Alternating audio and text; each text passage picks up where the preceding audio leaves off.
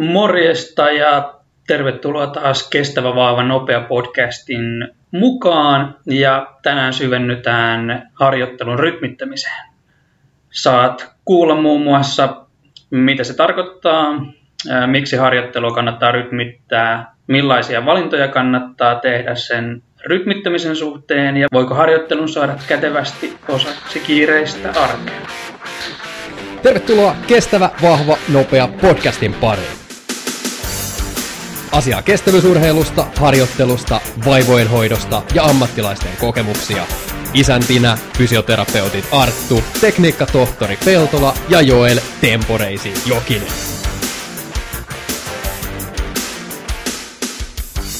Tervehdys kaikille kuulijoille, mä oon Peltolan Arttu. Ja mä oon Jokisen Joel, terve vaan. Ja tänään käydään siis harjoittelun rytmittämistä läpi. Ja kerrotko Joel, että mitä tämä tällainen harjoittelun rytmittäminen tarkoittaa? Niin, harjoittelun rytmittäminen kestävyysvalmennuksessa otetaan se tähän viitekehyksi. Eli periodisaatio on hieno nimi tälle harjoittelun rytmittämiselle. Sillä tarkoitetaan harjoitusmuuttujien rytmittämistä kehittymisen varmistamiseksi ja myöskin huippukunnon saavuttamiseksi, jos on olemassa jonkinlainen pääkisa tai vaikka kilpailukausi. Ja millä sitä harjoittelua rytmitetään, niin on erilaisia harjoitusmuuttujia. Käytännössä niin harjoitusmäärät, harjoittelu ja levon rytmittäminen, tehoharjoittelun jakauma ja sitten esimerkiksi erilaisten lajien tai ominaisuuksien rytmittäminen on näitä asioita, joilla, joilla vaikutetaan tähän. Ja semmoinen oleellinen ero harjoittelun rytmittämisellä ja harjoitussuunnitelmalla on se, että vähän kaksi eri asiaa. Eli harjoitussuunnitelma on konkreettinen listaus toimenpiteistä, joilla tätä periodisaatiomallia toteutetaan. Se periodisaatio ja rytmittämismalli on vähän tämmöinen ilmassa leijuva käsite, semmoinen suuntaa antava ohjenuora, miten sitten lähdetään suunnittelemaan sitä harjoitussuunnitelmaa, joka on sitten konkreettisesti yksittäisiä harjoituksia, jotka on laitettu oikeaan järjestykseen sinne harjoituskaudelle. No miksi kannattaa rytmittää harjoittelua ylipäätänsä, että eikö voisi vaan vetää viikkokalenteriin harjoitukset samoille päiville ja tekee sitä samaa hyväksi havaittua duunia? Hyvä kysymys ja ainahan harjoittelu ei ole varsinaisesti rytmitetty. Että on tehty mitä sattuu ja, ja jopa sillä tavalla, että on voinut olla vaikka, että suuri osa vuodesta että ei tehdä yhtään mitään ja sitten kilpailukaudella vähän kilpaillaan ja käydään harjoittelemassa. Harjoittelun rytmittäminen, periodisaatio tuli, tuli valtavirtaan ainakin tuossa 60-70-luvulla. Neuvostoliitossa tehtiin tämmöinen vallankumouksellinen ajatus, että voisi muuttaa vähän sitä, että missä kohtaa harjoitetaan mitäkin ominaisuutta. Mutta tässä on semmoinen mielenkiintoinen asia, että, että tästä harjoittelun rytmittämistä tiedetään oikeastaan varmaksi ainoastaan se, että on kehittävämpää rytmittää sitä harjoittelua, kun olla rytmittämättä lainkaan. Mutta mitään muuta siitä ei oikeastaan voida varmaksi sanoa, että esimerkiksi että mikä on se juuri oikea tapa rytmittää harjoittelua, niin siihen, mm. siihen meilläkään ei ole olemassa vastausta, mutta meillä on erilaisia vaihtoehtoja kyllä sen Niin, tai ei ole niin kuin yksioikoista vastausta. Niin, kyllä. Et mikä sopisi varmasti kaikille. Kyllä. Joo, ja tosiaan tutkimusnäyttö on suhteellisen vähäistä tähän harjoittelun rytmittämiseen liittyen ainakin kestävyysurheilussa. Tuolla voimavalmennuksessa asia on vähän enemmänkin tutkittu. Mutta se on aika haastava osa-alue tutkia, että puhutaan kuitenkin aina pitkän aikavälin, aikavälin jutuista, että kuukausista, vuosista. Ja sitten jos halutaan oikeasti tutkia, että toimiiko joku vai ei, niin voi olla aika haastava löytää esimerkiksi kilpaurheilijoita muuttaa vaikka vuoden ajan sarjoittelua ihan vaan nähdäkseen, että toimiiko se homma vai ei. Niin ei ole ihan, ihan hirveästi ei ole semmoista hyvää tutkimusnäyttöä kestävyysurheilun puolelta. Ja toi yksi asia varmasti myös on sitten se, että niitä muuttujia on mm. tosi paljon, mitä siinä ottaa niin kuin huomioon. Ja sitten ehkä yksi, mikä voi osaltaan jarruttaa sitä, niin on ehkä on myös ymmärretty sen yksilöllisyyden merkitys siinä ohjelmoinnissa. Kyllä, juuri näin. Ja toinen näkökulma on sitten, että ei ole myöskään ehkä osattu niin kyseenalaistaa näitä olemassa olevia malleja. Ikään kuin tehty niin kuin on aina ennenkin tehty ja kun näin on koettu parhaaksi. Eli ne on tosiaan aika kaukaa ne ensimmäiset periodisaatiomallit, eikä ne ole ihan hirveästi, osa niistä ei ole ihan hirveästi muuttunut tässä vuosien varrella. Ja moni oikeastaan näiden edellä mainittujen asioiden takia myös sitten hakeutuu valmennukseen. Ja monella on monesti sellainen tieto ja käsitys sillä hetkellä, että tiedetään yksittäisiä harjoituksia tai on jonkunnäköinen käsitys erilaisista harjoitusohjelmista ja on saatettu tehdäkin, noudattaa erilaisia harjoitusohjelmia, mitä esimerkiksi netistä on helppo, helppo löytää ja kaivaa löytyy myös ilmaiseksi esimerkiksi mm. niin kuin yleisiä, yleisiä harjoitusohjelmia. Mutta tota, monelle sitten se haaste tulee taas siinä, että miten sitä lähtee suunnittelemaan oikeasti kokonaiseksi vuodeksi. Kyllä, tai jopa sitä pidemmäksi ajaksi. Ja toisaalta sitten, että halutaan myös tehokkuutta siihen harjoitteluun, eikä käyttää aikaa siihen, että yrityksen ja yrityksen kautta haetaan esimerkiksi se itselle elämäntilanteeseen ja, ja siihen niin kuin harjoitteluun tai urheiluuraan uran kohtaan sopiva malli, vaan halutaan ikään kuin astua valmiiseen pöytään, että tiedetään, että on vaikka henkilö, joka, joka varmasti saa sitä kehitystä aikaisemmin esimerkiksi sopivalla periodisaatiomallin valinnalla. Ei haluta hukata vuotta siihen, että todetaan, että no ei tässä tullutkaan. Kyllä. Ja sitten on se, että etenkin siinä vaiheessa, kun harjoittelu on pitkän aikaa jo taustalla, on niin sanottu kokenut harjoittelija, niin voi käydä sillä tavalla, että se kehitys tavallaan tyssää siihen, että ei ole saatu hetkeen sitten uudenlaista ärsykettä, niin sitten se valmentaja voi tuoda uudenlaisia harjoitustapoja niin kuin, tapoja ja yksi, millä sitten niitä ärsykkeitä, millä luodaan sitten sitä kehitystä, niin on tämä periodisaatio. Kyllä. Hyvä. Kerrotko jo sitten, miten sitä rytmittämistä yleensä tehdään? Joo, tosiaan on olemassa useampia erilaisia tapoja rytmittää sitä harjoittelua ja käydään tässä muutama yleisin malli läpi, mutta oikeastaan niissä kaikissa on, on siinä mielessä yhteneväisyyksiä. Lähtökohtana on se, että tiedetään, että missä urheilijalla on esimerkiksi jonkinlainen pääkisa tai tapahtuma tai ainakin kilpailukausi. Ja usein lähdetään sitten tavallaan siitä työskentelemään taaksepäin, kun, kun tehdään tätä rytmittämismallia. Eli kun on tiedossa tämä päätapahtuma tai kilpailukausi, niin sen jälkeen siihen edeltävälle harjoituskaudelle, joka on yleensä noin vuoden mittainen, vähän riippuen toki kilpailukauden pituudesta, niin sinne lokeroidaan väljästi harjoittelun painopistealueet periodisaatiomallin mukaisesti esimerkiksi kuukausittain 6-8 viikon jaksoihin. Vähän riippuu. Ja nimenomaan väljästi, ei kovin lukkoon lyödysti eikä niin kuin tarkoilla päivämäärillä, koska pitää olla varaa mukautua ja muuttaa niitä suunnitelmia tarpeen mukaan.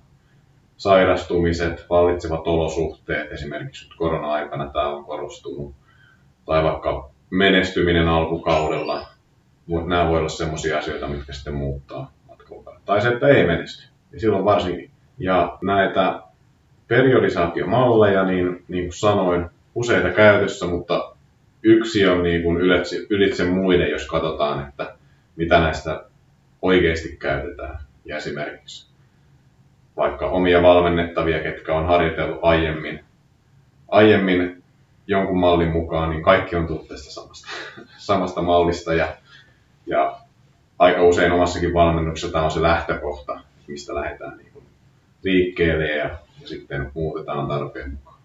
Puhutaan tällaista perinteisestä periodisaatiomallista, traditionaalinen malli. Tämä harjoitusmalli nojaa vahvasti tällaiseen superkompensaatioteoriaan, joka on tuttua niin kaikille, ketkä on jonkinlaista suorituskykyvalmennusta. Joskus opiskellut, eli ajatuksena on se, että, että kun tulee riittävän voimakas tällainen harjoitusärsyke, niin tämän harjoitusärsykkeen aikana ja välittömästi sen jälkeen niin meidän elimistön suorituskyky laskee hetkellisesti sen harjoituskuorman seurauksena. Mutta sitten harjoitusta seuraavan lepojakson aikana niin elimistö pyrkii takaisin tasapainotilaan ja siinä aikana sitten niin nostamaan tätä elimistön toleranssia sietää vastaavaa harjoitusärsykettä paremmin, eli, eli toisin sanoen kunnon pitäisi tällä nousta pikkusen siitä ärsykettä edeltävästä tasosta. Ja tähän malliin perustuu tämä periodisaatio, perinteinen periodisaatiomalli.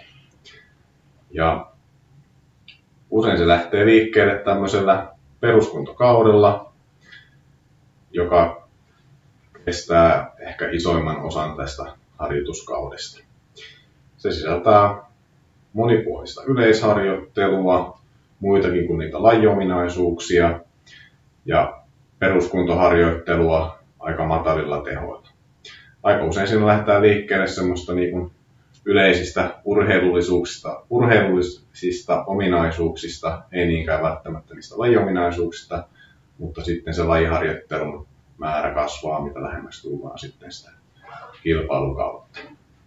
Peruskuntokautta seuraa kilpailun valmistava kausi, jossa harjoittelu on jo hyvinkin tämmöistä lajispesifiä. Siellä painotetaan sitten tehoja harjoittelussa ja muita ominaisuuksia pidetään yllä. Kilpailukaudella herkistellään kisoihin ja ylläpidetään, ylläpidetään harjoiteltuja ominaisuuksia.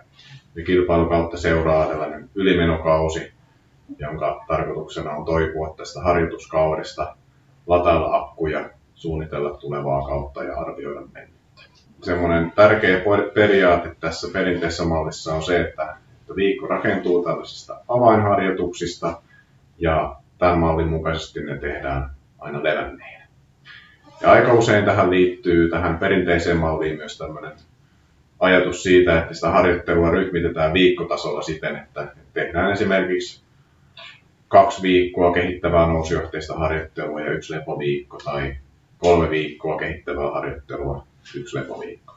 Ja tämä on tosi yleinen, että, että tota, niin, sullakin varmaan Arttu on jonkinlaista kokemusta esimerkiksi siitä uralta, niin varmaan löydät tästä yhteneväisyyksiä jonkin verran.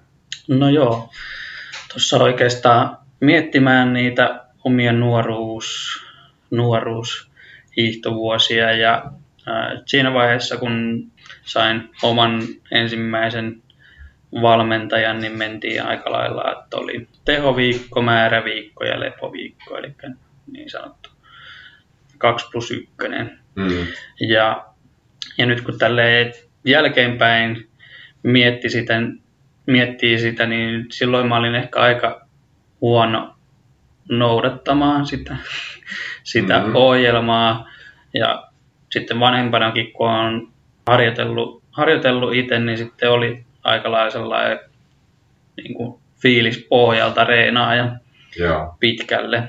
Et käydään tässä podcastissa myöhemmin vähän avataan muitakin malleja, mutta silloin ainakin itse huomasin, että sellainen niin kuin lepoviikon pitäminen oli äärimmäisen haastavaa. Mm, näin se usein on, joo. Tähän malliin liittyy muitakin haasteita, eli, eli tosiaan tätä mallia on noudatettu niin pitkään, että siitä on tullut ikään kuin tämmöinen jo instituutio, että se, se, niin kuin, se on lähtökohta niin kuin esimerkiksi tämmöiselle kestävyysvalmennuskoulutuksellekin esimerkiksi täällä meillä. Että sitä ei olla välttämättä edes osattu kyseenalaistaa. Mutta tota, tässä on omat haasteensa, että, että viime aikoina, viime vuosina niin on ollut kyllä paljon kritiikkiäkin tätä mallia kohtaan, jopa tätä superkompensaatioteoriaa kohtaan. Pitääkö sekään täysin paikkansa? Tai onko se ainut? Mutta varmaan semmoinen ö, isoin haaste, mikä tähän malliin liittyy, on se, että tässä kuljetetaan samanaikaisesti rinnakkain niin kuin useita eri ominaisuuksia ää, ja yritetään kehittää niitä kaikkia yhtä aikaa. Et siellä on esimerkiksi kestävyyskunto, voima, nopeus, tekniikka. Nämä on, nämä on hyvinkin kaikki siellä niin kuin samassa harjoitussyklissä, samassa harjoitusviikossa, niin se ei välttämättä toimi. Mm. Eli voi olla, että siellä tulee kuitenkin sitten ehkä riittävän vähän tämmöiselle yksittäiselle ominaisuudelle sitä ärsykettä, että se kehittyisi. Toisaalta se voi olla myös tosi kuormittavaa, että harjoitetaan erilaisia ominaisuuksia yhtä aikaa. Toinen, mikä tähän sitten liittyy, niin on just tähän viikkotason rytmitykseen liittyvä haaste. Eli aika usein esimerkiksi tämmöisellä vaikka peruskuntokaudella, niin harjoittelu etenee 3 plus 1 on monelle harrastajalle tuttu termi sen kummemmin Se tarkoittaa sitä, että tehdään kolme viikkoa töitä ja sitten on yksi lepoviikko.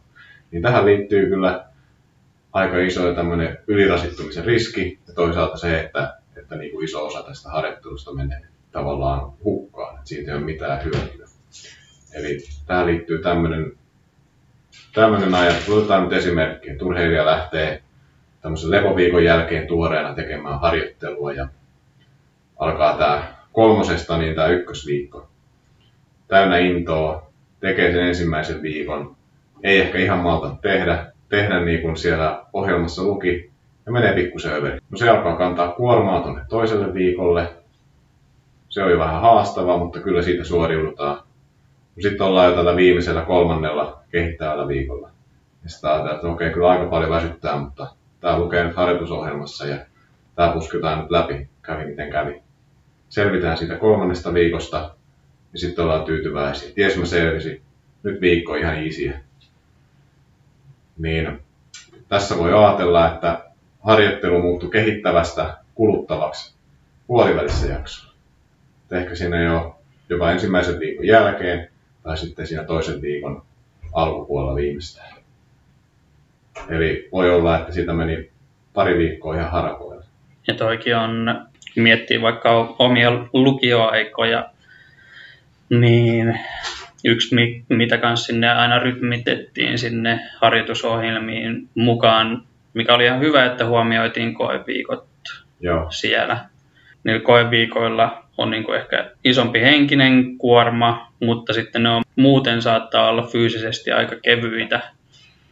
Ja itse ainakin taas koin sen, että moni moni pänttää kauheasti silloin koeviikolla. Mm. Sitten itse koitti kuitenkin keskittyä, keskittyä siihen, että saatoin jotain juttuja kerrata, mutta sitten ettei se ollut sellaista pänttäämistä yömyöhään, vaan että saatoin käydä koulun jälkeen reenaamassa ja sitten hyvät murkinat ja hyvät unet, niin sitten on niin kuin pääkunnossa siellä kokeessa. Mulla ei aina, ainakaan lähes joka koeviikolla ollut lepoviikkoasian, mm. esimerkiksi lukioaikana. Joo. Sitten vielä kolmas tämmöinen kritiikin kohde tässä mallissa, mistä päästäänkin sitten jo seuraavaan periodisaatiomalliin, niin liittyy tähän, että, että tämän mallin perusajatus on tosiaan se, että ne, ne viikoittaiset avainharjoitukset, niin että ne tehtäisiin aina levänneen, että se muu harjoittelu ympärillä on riittävän kevyttä, että tämä toteutuu ja ne pääharjoitukset on riittävän etäällä toisistaan, että sitä kuormitusta ei, ei kerry liikaa sinne seuraavaan ajanharjoitukseen.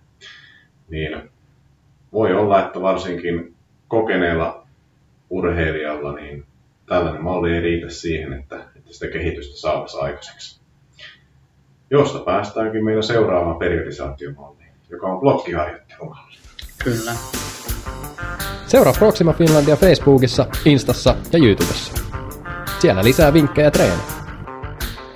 Mulle itse asiassa tuli vielä mieleen tuosta tuli mieleen tuosta perinteisestä rytmittämisestä se, että jos miettii niin kuin taas tällaista just vasta-alkajaa, niin siellä on hoidettava just se perusta kuntoa. Mm-hmm.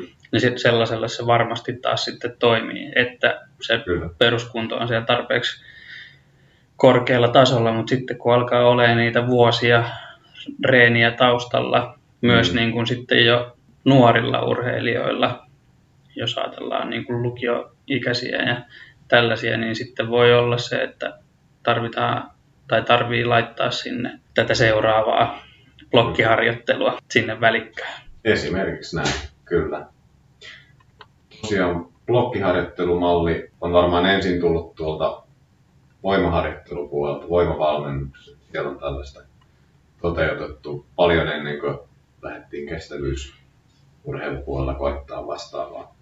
Mutta tässä on ajatuksena se, että, että valitaan joko yksi ominaisuus tai hyvin rajattu määrä ominaisuuksia, mitä halutaan kehittää.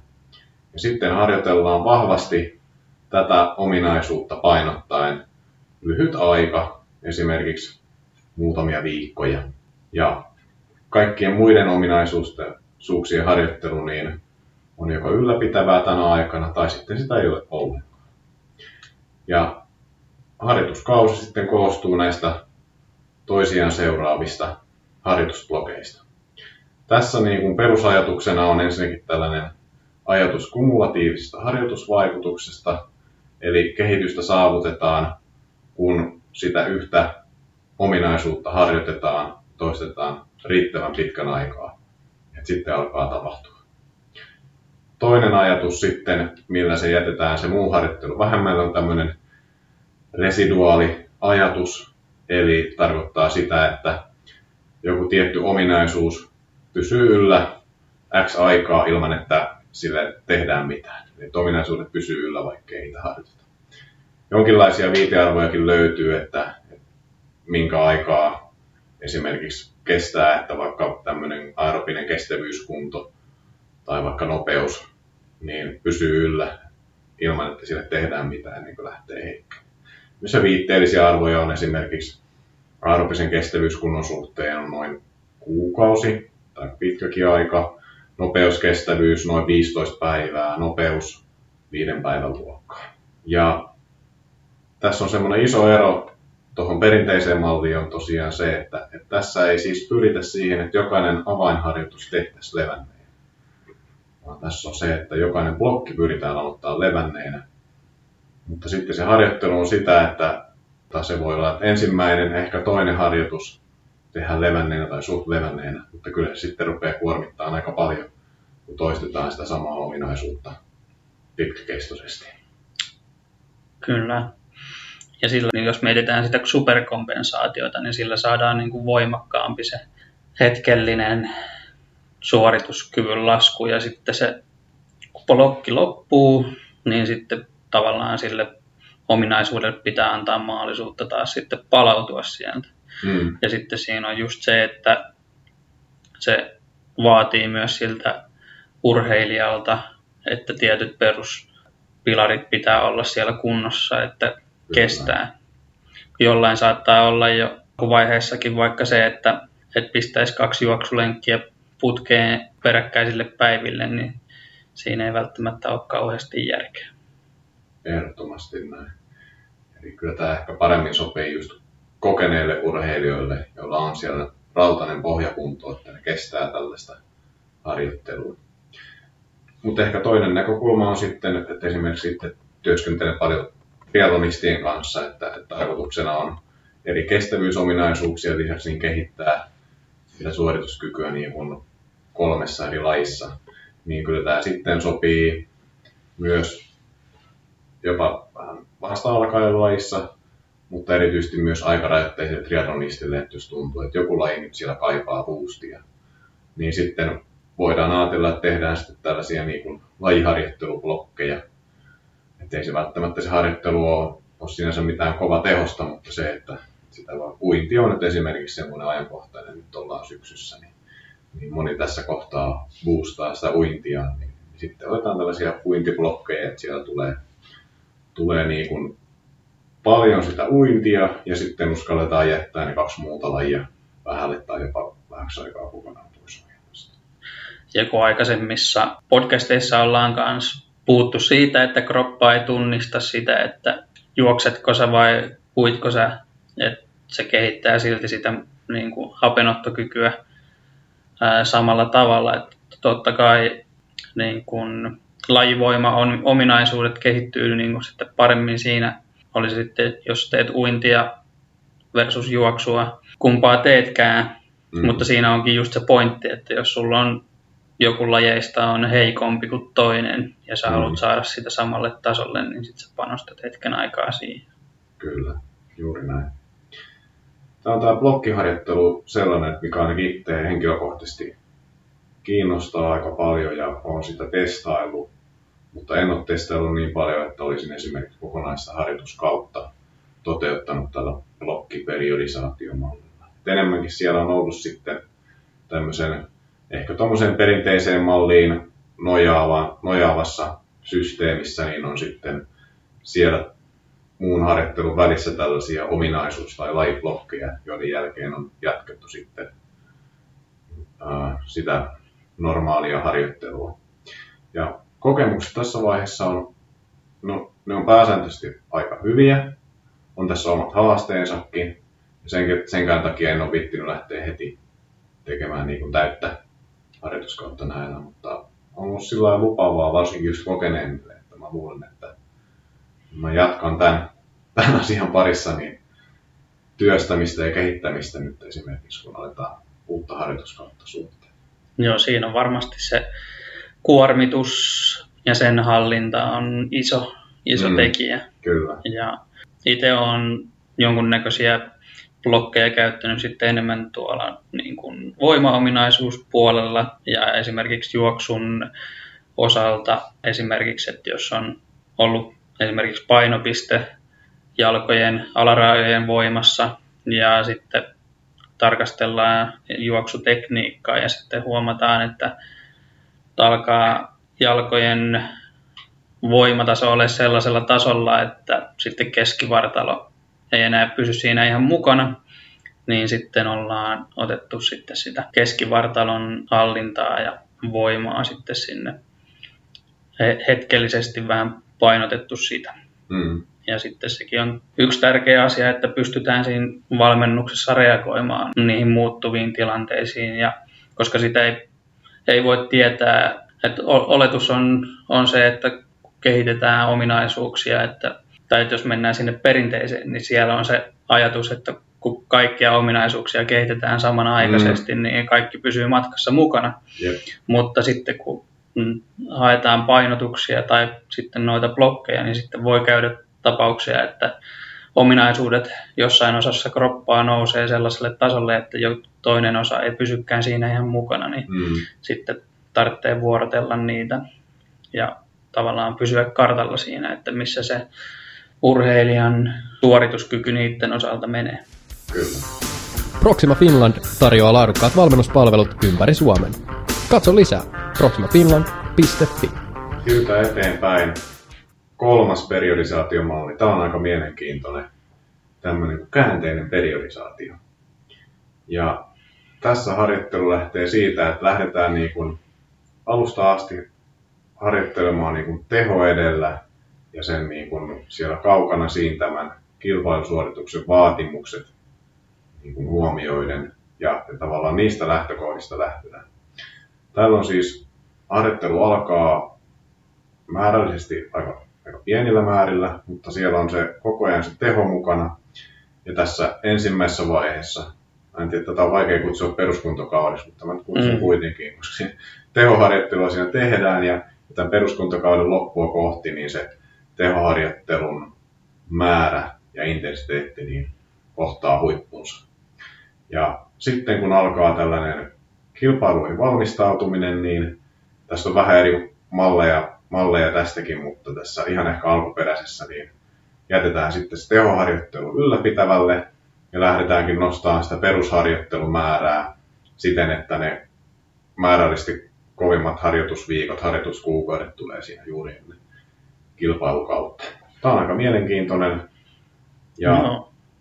ei ole ihan ehkä nyt hirveästi tullut tätä tällaista käytettyä, mutta mä luulen, että tämä sopii nimenomaan tällaisille pidemmille kilpailumatkoille, kun se suoritus kestää tuntikausia, että siinä on, on tavallaan se vaatimus, että pitää pystyä useita tunteja ylläpitämään sitä, sitä vaikka kovaa vauhtia. Että tämä saattaisi sopia mm. sellaiseen koska Kyllä. siellä on se tavallaan määrällisesti kova harjoitusjakso alla, koska se on myös osa sitä lajin vaatimusta. Kyllä. Ja tuossakin muutaman äh, tutun juoksijan kanssa on tullut juteltua, jotka on tässä syksyn aikana juossut maratonin ja he on, he on harjoitelleet aika lailla sen perinteisen mallin mukaan ja monella on tullut se fiilis, että tavallaan se tavoite ja kisa niin kuin koko ajan tulee lähemmäs ja lähemmäs, mutta sitten on se sellainen fiilis, että jauhetaan vaan sitä peruskuntoa. Joo. Ja vähän niin kuin sit kun pääsee siihen VK- ja tehoharjoitteluun niin kuin kiinni, niin sitten se suoritus onkin jo siinä. Mm. Että tulee vähän, vähän sellainen kiire siinä sen suorituskyvyn kanssa, että sitä ei välttämättä keritäkään nostamaan sinne, Joo, mihinkä haluttaisiin. aivan. Toinen näkökulma tähän vielä liittyen niin vallitseviin olosuhteisiin täällä Pohjolassa, niin otetaan vaikka nyt Artun mainitsevat maratonarit, niin, niin voisi olla tähän malliin liittyen se, että tämän mallin mukaisesti kun edetään, niin, niin tavallaan se, mikä on yleensä peruskunto harjoittelu kautta, eli, eli sitä peruskuntoharjoittelua ja määrällistä harjoittelua tulee paljon, niin se osuu tänne niin kuin syksyyn, talveen, ehkä ihan alkukevääseen. Niin siinä kohtaa pitäisi harjoitella niin kuin määrällisesti eniten ja aika paljon myös sitä omaa lajia. Niin esimerkiksi tähän juoksuun, niin olosuhteet nyt on aika huonot siinä kohtaa. Mm, Siinä Kyllä. kohtaa kautta. Ja sitten taas kun tulee kevät, niin tämän mallin mukaisesti saatetaankin jo ruveta niin kuin tekemään ehkä jo, tai perinteisen mallin mukaisesti ruvetaan ehkä jopa antaa tehoharjoittelua, jolloin voi olla, että ne harjoitusmäärät ei ne ainakaan ehkä nouse siinä kohtaa, että mm. samana tai tippuu. Jos taas mentäisiin tämän käänteisen mallin mukaan, niin, niin silloinhan tähän olosuhteiden puolesta huonoimpaan ajankohtaan, esimerkiksi syksyyn talveen, niin osuu semmoinen vaihe, että harjoitellaankin määrällisesti aika vähän, eli ei tarvi tampata siellä loskassa. että sitä, se on sitä tehoharjoittelua edellä kun mennään, niin se harjoittelumäärä on pienempi. On ehkä myös mielekkäämpi hyödyntää esimerkiksi sisäharjoittelumahdollisuuksia, kun ne reenit on vähän lyhyempiä ja intensiivisiä, juoksumatto, sisäjuoksuhalli ja niin edespäin. Ja sitten taas kun alkaa se kuivan maan kausi, joskus huhtikuussa, niin pääsee tamppaamaan sitä määrää sitten reilummin siinä kohtaa, kun olosuhteet on sille suotus. kyllä. Se on ihan hyvä. Itseni ainakin pisti miettimään, Mm, kyllä. että et, no, etenkin just kokeneilla, kokeneilla maratonareilla niin hyvin varteen otettava vaihtoehto. Kyllä. Joo, tässä voisi olla, olla ajatusta moneenkin lajiin. Okei, no sitten, mä en tiedä onko tämä nyt oma mallinsa, ei virallisesti, mutta, mutta tota, sanotaan kuitenkin, niin tämä on yleistä, että, että käytetään periodisaatiomallina niin jotain sekoitusta, yhdistelmää esimerkiksi näistä edellä mainitusta malleista. Ja varmaan tuossa meidän sivuttiin tässä vähän, että mitä esimerkiksi itse tehdään, niin, niin mehän tehdään juuri näin, että, että me aika usein sekoitellaan näitä malleja keskenään. Eli aika usein, varsinkin kun lähdetään urheilijan kanssa liikkeelle, niin lähdetään sillä niin sanotusti perinteisellä mallilla, että pistetään niin kuin perusasioita kuntoon alkuun. Mutta kyllä sinne sitten laitetaan esimerkiksi näitä erilaisia blokkeja, kun halutaan, halutaan esimerkiksi painottaa jotain tiettyä. Et varmaan tämä on sellainen, että, että moni on ajatellut, että noudattaa tätä perinteistä mallia, mutta on ehkä tiedostamattakin ottanut sinne elementtejä näistä muistakin malleista. Kyllä. Ja tuossakin nousee tavallaan just se, että urheilijan suorituskyvyn testaaminen ja mittaaminen. Mm. Ja että sitä te- tehdään osa- osittain myös sen siellä harjoituskausien keskellä. Ja itselläkin oikeastaan jokainen tapaaminen, mitä asiakkaan kanssa, niin sitten siinä, siinä on joku painopiste. Ja, ja oikeastaan se menee sitten sen mukaan, että mitä on tehty alkuun, Mm. analyysiä siitä tilasta ja kartoitusta ja tota, ollaan poimittu sieltä niin kuin tärkeimmät kehityskohteet, mutta sitten siellä niin kuin harjoituskauden aikana, niin sitten sieltä voi nousta esiin, pompahtaa esiin asioita, Mm. mihinkä tarvitsee alkaa puuttumaan. Esimerkiksi jos tulee jotain vaivoja. Kyllä. Siitä päästäänkin tähän meidän viimeiseen malliin, joka tänään käsitellään, eli tämmöinen tuntemus kautta tarveperustainen mukautuva periodisaatiomalli. Tämä on myös mitä just Arttu kertoi, niin on ehkä sitten sitä käytännön tasolla, että miten sitten usein menee. Niin, niin voi olla, että, että on päätetty, että siellä pohjilla on joku malli, muka, minkä mukaan edetään, mutta sitten sitä harjoittelua muokataan ja mukautetaan sitten esimerkiksi sen urheilijan suorituskyvyn kehittymisen tai, tai tuntemuksen mukaan.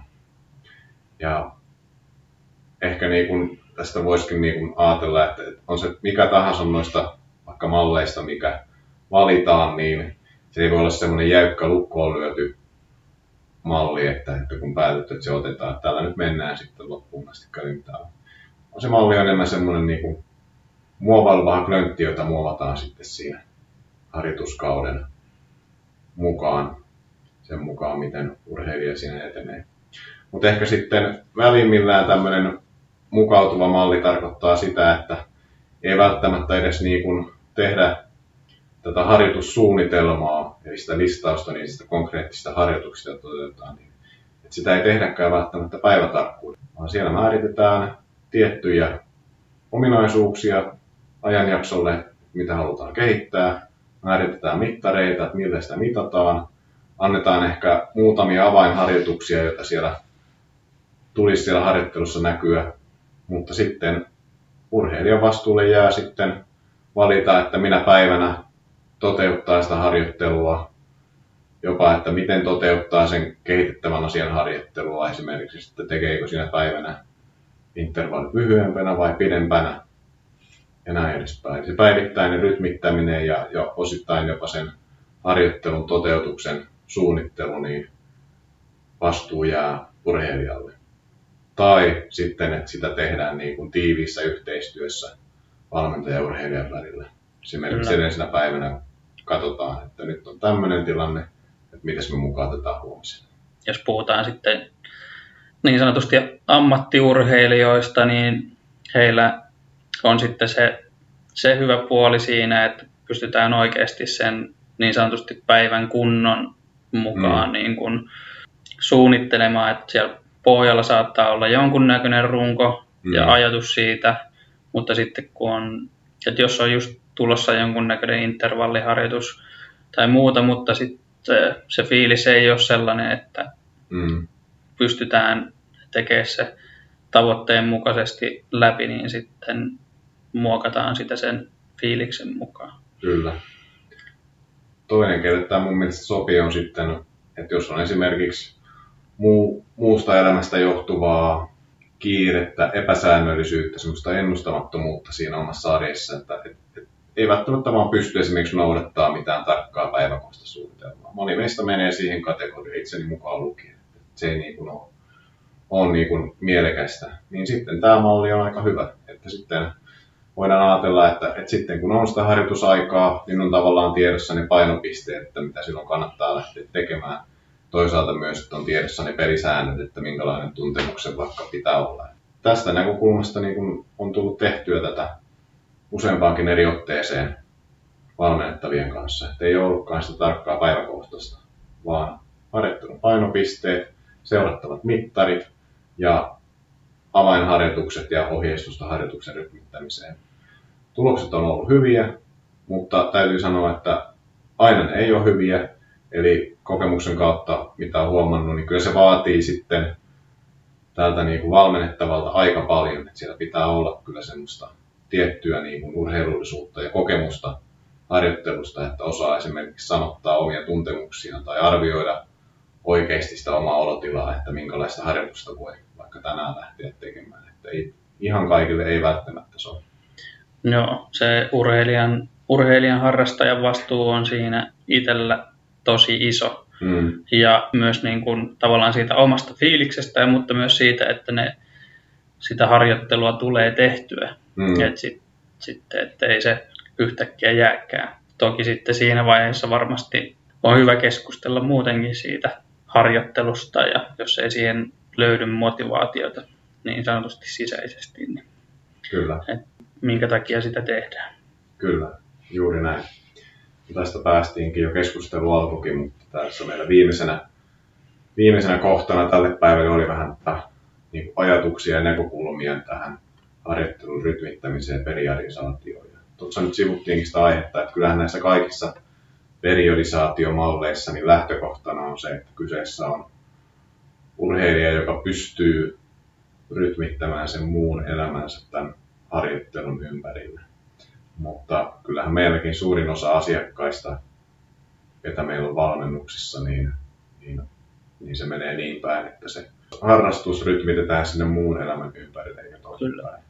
Siitä päästään siihen, että, että, että moni näistä malleista, niin kun jos noudattaa niitä ikään kuin by the book, niin kuin ne on aikanaan tarkoitettu, niin ei vaan toimi. Aika paljon löytyy erilaisia variaatioita siitä, että miten sitä päivää rytmitetään, että hmm. se on ihan, että miten on työt, onko lapsia, miten ne pitää hakea hoidosta tai miten niitä kuskataan tota, niiden reeneihin ja missä välissä sitten katsotaan, että olisi sopivia paikkoja niille ö, omille harjoituksille.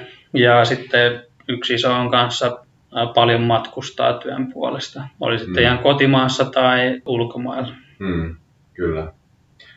Ja jos siellä arjessa on paljon sitä muuta kuormitusta, niin, niin aika äkkiä tulee esimerkiksi rajoitteet vastaan ihan vaikka vaan sen harjoitusmäärän suhteen, että paljonko siihen harjoitteluun on käytettävissä aikaa, jolloin esimerkiksi tämmöinen ajatus, että harjoittelu pidettäisiin nousujohteisena siten, että pystytään niin kuin viikosta kuukaudesta toiseen niin esimerkiksi lisäämään viikoittaista harjoitusmäärää, niin se ei välttämättä vaan onnistu. Tai jos se yritetään sitten väkisin viedä läpi tällainen suunnitelma huomioimatta sitä arjen kuormitusta, niin sitten seurauksena on kyllä jo jonkinlainen ylirasitustila. Ja näissä tapauksissa niin sitten pitää olla just luova ja ehkä niin kuin tiedostaa ja osata käyttää näitä muita työkaluja, muita periodisaatiomalleja ja hakea niin kuin esimerkiksi sitä kautta nousujohteisuutta ja kehitystä. Onko kroppa jumissa? Älä jää vaivan kanssa yksin. Fysioterapeuttimme auttavat sinut kuntoon. Lisää osoitteesta proximafinland.fi. Yksi näkökulma, sanotaan se nyt vielä tässä, että esiteltiin aika monta mallia, mutta niin kuin sanottiin, niin tutkimusnäyttö on melko vähäistä näistä, niin voisi tavallaan ajatella, että nämä on semmoisia aika valistuneita arvauksia siitä, että, että miten sitä harjoittelua kannattaa rytmittää. Niin näin ollen sun arvaus on ihan yhtä hyvä kuin mun arvaus. Eli näin ei ole mitään semmoisia, että näitä pitää noudattaa ja etteikö voisi olla jotain muuta tapaa rytmittää sitä harjoittelua. näissä voi olla kyllä sitten luova ja keksiä ihan omia, omia systeemejä, jotka sopii esimerkiksi sinne omaan arkeen. Ja kyllähän mekin täällä joudutaan olemaan usein luovia just esimerkiksi, kun tulee erilaisia tilanteita, minkälaisia vaatimuksia asiakkaalla on vaikka sen suhteen, että miten harjoittelua rytmitetään. Yksi tällainen, mitä on esimerkiksi joutunut miettimään, että lapset on joka toinen viikko kotona joka toinen viikko toisella vanhemmalla. Niin se on sitten omanlaisesta rytmitys silloin. Tärkeää on oikeastaan se, että mihinkä me myös ohjataan ja niin kuin paljon siihen oman olotilan niin kuin kuulosteluun ja paljon keskustellaan myös aina niissä tapaamisissa sitten, että miten, miten tietty jakso on mennyt ja onko siellä ollut jotain haastavia kohtia ja miten me voidaan rakentaa sitä fiksummaksi. Ja sitten mikä meidän tehtävä rooli siinä oikeastaan valmentajana on, niin sitten luoda sinne harjoitteluun niitä painopisteitä ja auttaa asettaa niitä konkreettisia harjoitustavoitteita. Ja sitten erilaisten harjoitusten kanssa tuoda sitä uudenlaista ärsykettä, että saadaan sitä kehitystä aikaiseksi. Ja sitten mikä saattaa monella innostuneella harjoittelijalla olla, että milloin on se paikka, että nyt olisi ihan hyvä ottaa vähän easy. Kyllä, nimenomaan näin.